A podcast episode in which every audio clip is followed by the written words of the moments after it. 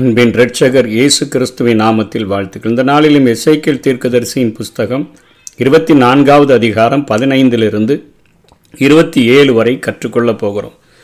முதல் பகுதியில் ஒரு அழுக்கான கொப்பரை எடுத்து அதில் இறைச்சிகளை போட்டு எலும்பு துண்டுகள் நல்ல எலும்பு துண்டுகளெல்லாம் போட்டு எலும்பு துண்டே வேகிற அளவுக்கு சமைக்கும்படியான ஒரு உருவகத்தை சொல்லி நேபுகாத் நேச்சார் எருசலேமை தாக்க ஆரம்பித்து விட்டார் என்று சொல்லி அந்த நாட்களில் டிவிகள் அங்கே கோ- மொபைல் ஃபோன்கள்லாம் இரு இருந்து செய்திகளை அறிந்து கொள்ளுகிறதற்கு அவர்களுக்கு எந்த வாய்ப்பும் இல்லை. அங்கேருந்து யாரையாவது தப்பி வந்து இங்கே பாபிலோனில் வாழ்கிற ஜனங்களுக்கு சொன்னாதான் அங்கே எருசலேம் தாக்கப்பட்டு கொண்டிருக்கிற செய்தியே தெரியும். அப்படிப்பட்ட நேரத்தில் பாபிலோனில் வாழக்கூடிய எசேக்கியலுக்கு ஆண்டவர் அந்த காரியத்தை கிமு ஐநூற்றி எண்பத்தெட்டில் எருசலேம் தாக்கப்பட்ட உடனே செய்தியை கொடுத்ததுனால அந்த கொப்பரையை வைத்து ஒரு உருவகத்தை செய்து காட்டியிருக்கிறார். இப்பொழுது அங்கே வரக்கூடிய அழிவுகளை குறித்து காரியத்தை சொல்லணும். அதுக்கு இந்த பகுதியில் தேவ ஊழியர்களுக்கு தேவையான பக்குவம் என்ன என்கிற தலைப்பின் கீழே எனக்கு கட்டளையிட்டபடியே நான் செய்தேன் என்று சொல்கிறார் என்ன செய்தார்? எசேக்கியல் மனைவியினுடைய மரணமானது நிகழ்ந்திருக்கிறது. ஆண்டவர் பதினாறாம் வசனத்தில் மனுப்புத்திரனே இதோ நான் உன் கண்களுக்கு முன்பான முன்பாக விருப்பமானவளை ஒரே அடியிலே உன்னை விட்டு நான் எடுத்துக்கொள்ளுவேன் ஆனாலும் நீ புலம்பாம அழாம கண்ணீர் விடாமல் இருக்கணும்னு சொல்லி ஒரு கட்டளை கொடுக்கிறார். நீ அலறாம பெருமூச்சு விடு இலவு கொண்டாடக்கூடாது. உன் பாகையை உன் தலையை விட்டு கலட்டாத உன் பாதரட்சியை காலை விட்டு கலட்டாத காலில் மாட்டிக்கோ. உன் தாடியை மூடாத துக்கம் கொண்டாடுகிறவர்களின் அப்பத்தை புசியாமல் இருன்னு சொல்லுகிறதை பார்க்கிறோம். விடியற் காலத்தில் தான் ஜனங்களோட பேசினேன். அன்னைக்கு ரா சாயங்காலத்தில் என் மனைவி மறித்து போனா செத்து போனா எனக்கு கட்டளையிட்டபடியே விடியற் காலத்தில் செய்தேன் என்று சொல்லி இங்கே இசைக்கில் சொல்லுகிறார். லேவியராகமும் பத்தாம் அதிகாரம் ஆறாம் வசனத்தில் ஆரோனின் குமாரர்கள் மறித்திருக்கிறார்கள் நாதாபும் அபியூவும் மறித்திருக்கிறார்கள் அந்நிய அக்கினியை கொண்டு வந்தபடியினால் பலிபீடத்தின் அக்கினியில தான் அற்புதங்கள் நடக்கும். தேவனுடைய வார்த்தைகள் தேவனால் தரப்பட்ட அற்புதம் நடக்கும். சொந்த கருத்துக்களை அடித்து விட்டோன்னு சொன்னால் அது சாபத்தையும் அழிவையும் தான் கொண்டு வரும். அதனால் இங்கே ஆண்டவர் கோபப்பட்டு கொண்டிருக்கிறார். மோசை ஆரோனையும் எலியாசரையும் இத்தமார் எனும் அவன் குமாரனையும் நோக்கி நீங்கள் சாகாதபடிக்கு சபை அனைத்தின் மேலும் கடுங்கோபம் வராதபடிக்கு நீங்கள் உங்கள் தலைப்பாகையை எடுத்து போட்டுறாதீங்க துக்கம் கொண்டாடுகிறதற்கு அடையாளமாக அங்கே ஆசாரியர்களுக்கு கொடுக்கப்பட்ட அந்த ஆடையை கலட்டிடாதுங்க உங்கள் வஸ்திரங்களை கிழிக்காமல் துக்கத்தின் மிகுதியினால் வஸ்திரங்களை கிழிப்பது அந்த நாட்களில் வழக்கமாக இருந்தபடினால செஞ்சிடாதுங்க. நீங்கள் ஆண்டவரை அநீதி செஞ்சிட்டார்னு சொல்லுகிறது போல மாறிவிடும். ஆண்டவரே கோபத்தில் இருக்கிறார் இந்த காரியத்தை செய்து விடாதீர்கள் என்று சொல்லி அங்கே மோச எச்சரிக்கிறதை பார்க்கிறோம். அதே போல தான் இங்கே பத்தொன்பதாம் வசனத்தில் நீர் செய்கிறவைகள் எங்களுக்கு எண்ணத்திற்கு அடையாளம் என்பதை அவங்கெல்லாம் வந்து உன்கிட்ட கேட்பாங்க. எங்களுக்கு தெரிவிக்க மாட்டீரோன்னு கேட்பாங்க. நீ அவர்களுக்கு சொல்லணும் உங்கள் பலத்தின் முக்கியத்துவம் அந்த எருசலேம் பட்டணம் உங்கள் கண்களின் விருப்பம் அந்த ஆலயம் உங்கள் ஆத்மாவின் வாஞ்சயமான என் பரிசுத்த ஸ்தலம். அது உங்களுக்கு ஆத்மாவுக்கு வாஞ்ச உங்கள் கண்களுக்கு விருப்பம். என்னதான் மறந்துட்டீங்க ஆனால் ஆலயத்தை நேசிக்கிறீங்க. அந்த பரிசுத்த ஸ்தலத்தை என் பரிசுத்த ஸ்தலத்தை நான் பரிசுத்த குலைச்சலாக விட்டுட்டேன். யார் யாரெல்லாமோ போய் அந்நியர்கள் போய் அந்த எருசலேமின் ஆலயத்தை சுட்டரிக்கிறதற்கு நான் விட்டு கொடுத்துட்டேன். நீங்கள் விட்டு வந்த உங்கள் குமாரரும் உங்கள் குமாரத்திகளும் பட்டயத்தினால விழுவார்கள். இந்த நேரத்தில் நான் என்னுடைய மனைவி இறந்தபோது நான் இப்படி துக்கம் கொண்டாடாமல் இருக்கிறது போலவே நீங்களும் செய்வீங்கன்னு இருபத்தி ரெண்டாம் வசனத்தில் சொல்கிறார் தாடியை மூடாமல் துக்கம் கொண்டாடுகிறவர்களின் அப்பத்தை புசியாமல் உங்கள் பாகைகளை கலட்டாமல் பாதரட்சைகளில் காலில் அணிஞ்சிட்டு நீங்கள் புலம்பாமலும் அழாமலும் இருந்து உங்கள் அக்கிரமங்களில் நீங்கள் வாடி போய் ஒருவரை ஒருவர் பார்த்து தவிச்சு போய் நீங்கள் இருப்பீங்க. இந்த காரியத்தை உங்களுக்கு சொல்லும்படியாகத்தான் என்னுடைய வாழ்க்கையை உங்களுக்கு ஒரு பாடமாக ஆண்டவர் காண்பிக்கிறார் என்று கற்றுக் கொடுக்கிறதை பார்க்கிறோம். ஆண்டவர் எஸ்ஐக்கில் பார்த்து உங்களுக்கு அவன் அடையாளமாக இருப்பான்னு சொன்னார். அதனால தான் நான் செய்கிறேன் இருபத்தஞ்சாம் வசனத்தில் எந்த நாளில் அவர்கள் பலம் அவர்களுடைய அலங்கார மகிழ்ச்சி அவர்கள் கண்களின் விருப்பம் அவர்கள் ஆத்மாவின் விசேஷித்த வாஞ்சை அவர்கள் குமாரர்கள் குமாரத்திகள் எடுத்துக்கொள்ளப்படுகிறவர்கள் இந்த காரியத்தெல்லாம் ஒருவன் வந்து தப்பி வந்து உங்கள் காதுகள் கேட்க சொல்லுவான் அல்லவோ? நீங்கள் அப்போ தப்பி வந்தவனோட நீ பேசுவாய்.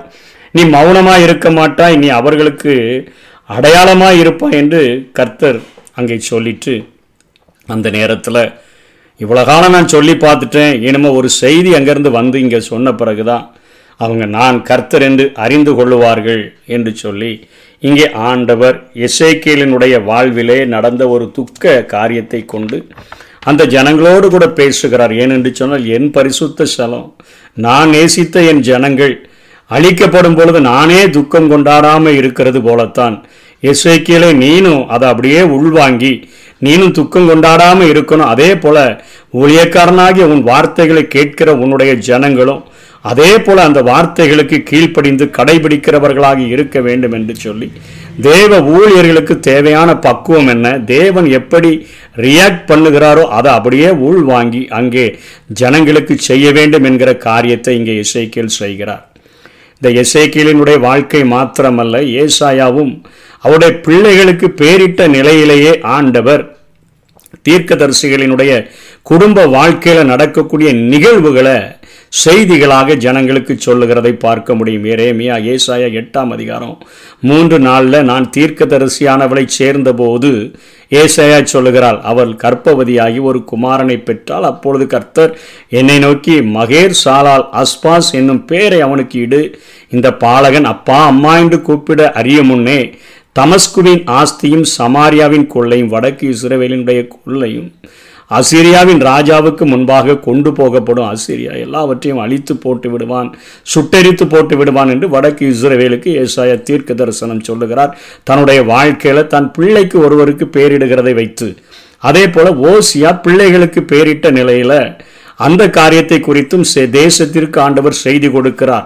ஒன்றாம் அதிகாரம் நான்காம் வசனம் ஆறாம் வசனம் ஒன்பதாம் வசனத்தில் முதல் மகனுக்கு இஸ்ரேல் என்னும் பெயரிடுகிறான் கொஞ்ச காலத்தில் ஏகுவின் வம்சத்தாரின் அந்த இஸ்ரேலின் இரத்த பலியை நான் விசாரித்து இஸ்ரேவேலின் ராஜ்யபாரத்தை நான் ஒளிய பண்ணுவேன். இஸ்ரேலின் பள்ளத்தாக்கில் இஸ்ரவேலினுடைய வில்லை முறிப்பேன் என்கிற செய்தியை முதல் மகனுக்கு பேர் இடும்பொழுது இஸ்ரேல்னு பேரிட்டா என்னன்னு கேட்டாங்கன்னா அதுக்கு அர்த்தத்தை சொல்லு. ரெண்டாவது மகனுக்கு லோருகாமானி பேரிடு. அப்பவும் வந்து கேட்பாங்க ஏனெனில் நான் இனி இஸ்ரவேல் வம்சத்தாருக்கு இரக்கம் செய்வதில் நான் அவர்களை முழுவதும் அகற்றி விடுவேன் நீ சொல்லு. மூணாவது பேர் மகனுக்கு லோகமீனி பெயர் விடு. நீங்கள் என் ஜனம் அல்ல. நான் உங்கள் தேவனாயும் இருப்பதில்லைன்னு சொல்லி நீ அவர்களுக்கு செய்தியை சொல் என்று சொல்லுகிறதை பார்க்கிறோம். அதே போல் யோசியா வந்து தன்னுடைய வாழ்க்கையில் ஒரு கெட்டுப்போன பெண்ணுக்கு வாழ்வழிக்கிற காரியத்தையும் ஒன்றாம் அதிகாரத்தில் ரெண்டாம் வசனத்தில் பார்க்கிறோம். ஒரு சோர ஸ்திரீயையும் சோர பிள்ளைகளையும் உன்னிடமாய் சேர்த்துக்கொள். தேசம் கத்தரை விட்டு விலகி சோரம் போயிற்றுன்னு சொல்லி அந்த செய்தியை ஜனங்களுக்கு சொல்லு என்று சொல்லுகிறார். இரேமியாவினுடைய வாழ்க்கையிலே நீ திருமணம் பண்ணாமல் இருக்கணும்னு சொல்லி ஏன்னா தேசம் சுட்டரிக்கப்பட போகுது. இந்த நாட்களில் உனக்கு திருமணம் வேண்டாம் என்று சொல்லி திருமணம் ஏன் பண்ணலை அப்படின்னு யாராவது கேட்டாங்கன்னா தேசம் அழிக்கப்பட போகுது எருசலேம் சுட்டரிக்கப்பட போகுது சிறைபிடித்து பட கொண்டு போகப்பட போகிறோம். இந்த நேரத்தில் எதற்கு இந்த வாழ்க்கை என்று சொல்லி நீ அவர்களுக்கு உன்னுடைய வாழ்க்கையை செய்தியாக அறிவிக்க வேண்டும் என்று எரேமியா பதினான்கு பதினாறு ரெண்டில் சொல்கிறதை பார்க்கிறோம். அதே போல தான் இந்த பகுதிகளில் எசேக்கியல் புலம்பலை ஆபா ஆபரகாமை போல அழ அவர் அளவில்லை அங்கே அலறவில்லை கண்ணீர் விடலை இலவு கொண்டாடலை. துயரத்தின் அடையாளமாக பாகையை எடுத்து போட்டுட்டு தாடியை மூடி பாதரட்சியை கலற்றி அப்படிலாம் இருக்கல துக்கம் கொண்டாடுவரின் அப்பத்தையும் அவர் புசிக்காமல் அவர் அங்கே இருக்கிறதை குறித்து நம்ம பார்க்கிறோம். இங்கே எசேக்கியலினுடைய மனைவியை தேவன் வேண்டுமென்றே எடுத்துக்கொள்ளல. அவளுடைய மரணம் ஒரு செயல்முறை பாடமாக ஜனங்களுக்கு ஆண்டவர் சொல்லி கொடுக்கிறார். சும்மா இருந்த மனைவியை தேவன் கொன்று பாடம் நடத்தலை. இன்றைக்கு கிறிஸ்துவுக்கு சீடராக விளங்குகிறதற்கும் இத்தகைய ஒரு சிலுவையை சுமக்கிற ஒரு காரியங்கள் வேண்டியதாக காணப்படுகிறது. கிறிஸ்துவை விட அதிகமாக நம்ம எதையும் நேசிக்கக்கூடாது நேசிக்க துணிந்து விடக்கூடாது என்பதை மத்திய பத்தாம் அதிகாரம் முப்பத்தேழு முப்பத்தெட்டில் இயேசுவே கற்றுக் கொடுக்கிறார். தகப்பனையாவது தாயையாவது என்னிலும் அதிகமாய் நேசிக்கிறவன் எனக்கு பாத்திரன் அல்ல.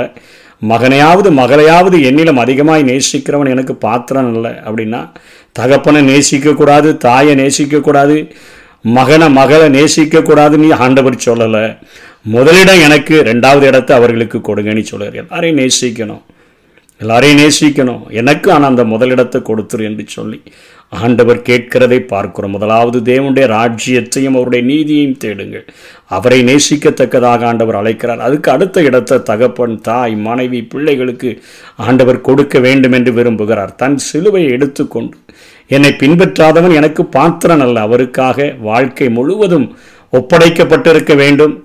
ஆண்டவரா குடும்பமானி வரும்பொழுது ஆண்டவருக்கு முதலிடம் கொடுக்கிறவர்களாக இருக்க வேண்டுமே ஒழிய குடும்பத்தை நேசிக்காதவர்களாக காணப்படக்கூடாது. இதுதான் சாக்கு போக்குன்னு சொல்லிட்டு துறவி வேடம் போட்டுக்கிட்டு மக்களை கணவனை மனைவியை விரட்டி விட்டு விட்டு வாழ்கிற ஒரு வாழ்க்கை வாழ்கிறத ஆண்டவர் விரும்புகிறதில்ல. இருதயத்தின் ஆழங்களை பார்க்கிறவர் எந்த அளவுக்கு நம்ம நேசிக்கிறோன்னு பார்க்கிறார். தன் சொந்த மாம்சத்தை பகைத்தவன் ஒருவனும் இல்லை. மனைவி அந்த அளவுக்கு சொந்த மாம்சமாக நேசிக்கச் சொல்லுகிறார்.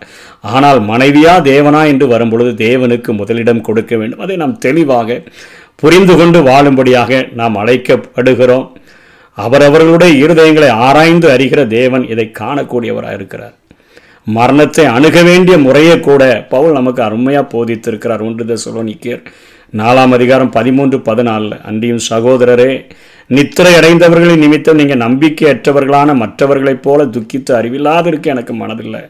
இயேசுவானவர் மறித்த பின்பு எழுந்தார் என்று விசுவாசிக்கிறோமே அப்படியே இயேசுவுக்குள் நித்திரை அடைந்தவர்களையும் தேவன் அவரோடு கூட கொண்டு வருவார். இப்பொழுது கொஞ்ச காலம் பிரிகிறோம் அவ்வளோதான் விரைவில் என்றென்றைக்கும் சேர்ந்திருக்க உயிர்த்தெழுந்து நம்ம இருப்போம். அதனால் மற்றவர்களைப் போல நீங்கள் துக்கித்து அறியா அறிவில்லாமல் இருக்கக்கூடாது என்று சொல்லி அவருடைய பிள்ளைகளுக்கு ஆண்டவர் கற்றுக் கொடுக்கிறார். ஒருவேளை ரட்சிக்கப்படாதவருடைய பிரிவுகள் தான் அது நிரந்தரமாக மாறிடும்.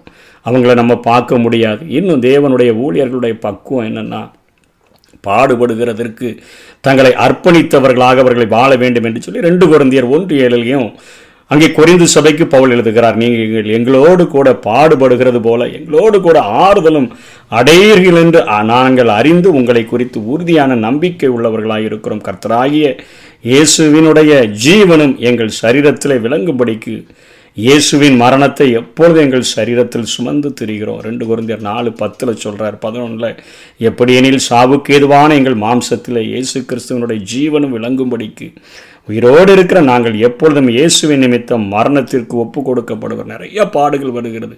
உபத்திரவங்கள் வருகிறது வியாகுலங்கள் வருகிறது பசி வருகிறது நாசமோசம் வருது பட்டயம் வருது கடல் சேதங்கள் வருகிறது கப்பல் சேதங்கள் வருகிறது. நிறைய காரியங்களை பார்க்குறோம். சொந்த ஜனங்களினால் அநேக சேதங்கள் கள்ள சகோதரர்களால் அநேக பாடுகள் இவைகளெல்லாம் நாங்கள் அனுபவித்தாலும் கூட தேவ ஊழியர்களுக்கு தேவையான பக்குவத்தோடு கூட ஆண்டவருக்கு முதலிடம் கொடுத்து எங்களுடைய வாழ்க்கையை வாழ நாங்கள் அர்ப்பணித்து இருக்கிறோம் என்று சொல்லுகிற அந்த காரியங்களை நாமும் கடைபிடித்து ஆண்டவருக்கு முதலிடம் கொடுத்து மற்றவைகளுக்கு இரண்டாவது இடம் கொடுத்து இந்த உலகத்தில் அழிவுக்கு நேராக கடைசி நாட்களில் வைக்கப்பட்டிருக்கிற நான் இருளில் வாழக்கூடிய ஜனங்களுக்கு அந்த சுவிசேஷத்தின் ஒளியை சொல்லி ஆண்டவரண்டைக்கு இழுக்கிறவர்களாக நம்முடைய வாழ்க்கையை ஒரு பாடமாக்கி அவர்களுக்கு கற்பிப்போம். கர்த்தர்தாமே நம்மை ஆசீர்வதிப்பாராக. ஆமே உமக்கு பிரியமானதை செய்ய எனக்கு கற்றுத்தாரும் தெய்வமே.